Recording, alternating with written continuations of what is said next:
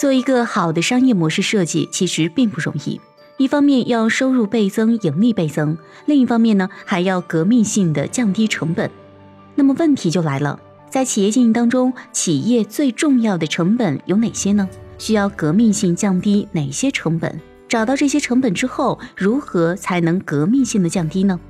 那么就以上问题，我们一起来看一下分众是怎么做除法的。分众传媒作为一个线下的传统媒体，公司市值已经过了千亿值。那分众的利润情况是这样的：一四年二十五个亿，一五年三十三点九个亿，一六年四十四点五个亿，一七年的时候六十点一个亿，这简直就是一个吸金的金主。一七年成功从美国资本退市，在中国主板上市。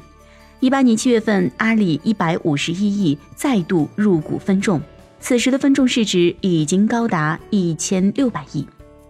现在的广告行业中，传统媒体的下降率非常的快，电视、报纸、杂志等等下降率高达百分之十几，但是整个广告市场却是在上升，其中分众传媒的广告市场就在巨额上升当中。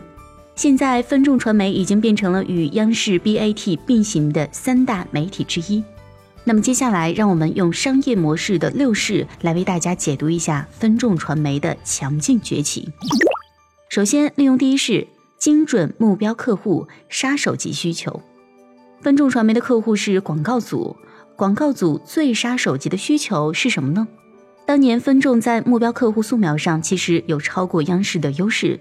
因为分众每一个广告牌的背后都是有大数据的，包括这栋楼什么时候起的，平均单价是什么，这栋楼的客群状况，还包括这栋楼的周边有什么样的设施等等。那除了把你的客户素描、年龄、收入、一线、二线、三线城市描述出来之外，还有一个很重要的指标，就是要促销。例如在离广告位三公里之处有没有肯德基，这是为了完成高转化。因此呢，由于大数据的支持，它的精准度确实比一般的媒体要更高一些。广告组最核心的需求是性价比以及注意力，广告卖的是注意力经济。那最重要的呢是强制收看。广告行业有一句话说：“你永远不知道另一半的广告费是浪费到哪里去了。”而分众传媒有一个非常重要的特征，就是在电梯口或者是电梯里面这样一个很局促的特殊场景里，实现了强制性收看。等电梯坐电梯的时候，其实挺无聊的，看看广告挺好。当然，手机可能是有一定的分流，但是人总归是要在线下的。分众传媒毫无疑问代表了在线下场景非常主要的，相当于强制收看的场景之一。这也是为什么阿里要投资入股分众的原因。阿里作为中国乃至全球最牛的电子商务或者是线上公司，它已经看到了线上增长的瓶颈。更加重要的是，百分之八十五的流量，包括注意力经济，其实依然在线下。所以，阿里投资分众传媒也是在抢线下的注意力经济，以强制收看让分众很好的满足了广告组的第一式的需求。那么接下来我们来说一说利用第四式革命性降低成本之做除法。媒体最大的成本是什么呢？当然是内容。例如电视剧的版权就是内容，内容火了才能带广告。媒体有记者写文章，文章写得好就带来了流量。所以几乎所有的媒体都有一个非常重要的成本，叫做内容成本。那么分众传媒有内容吗？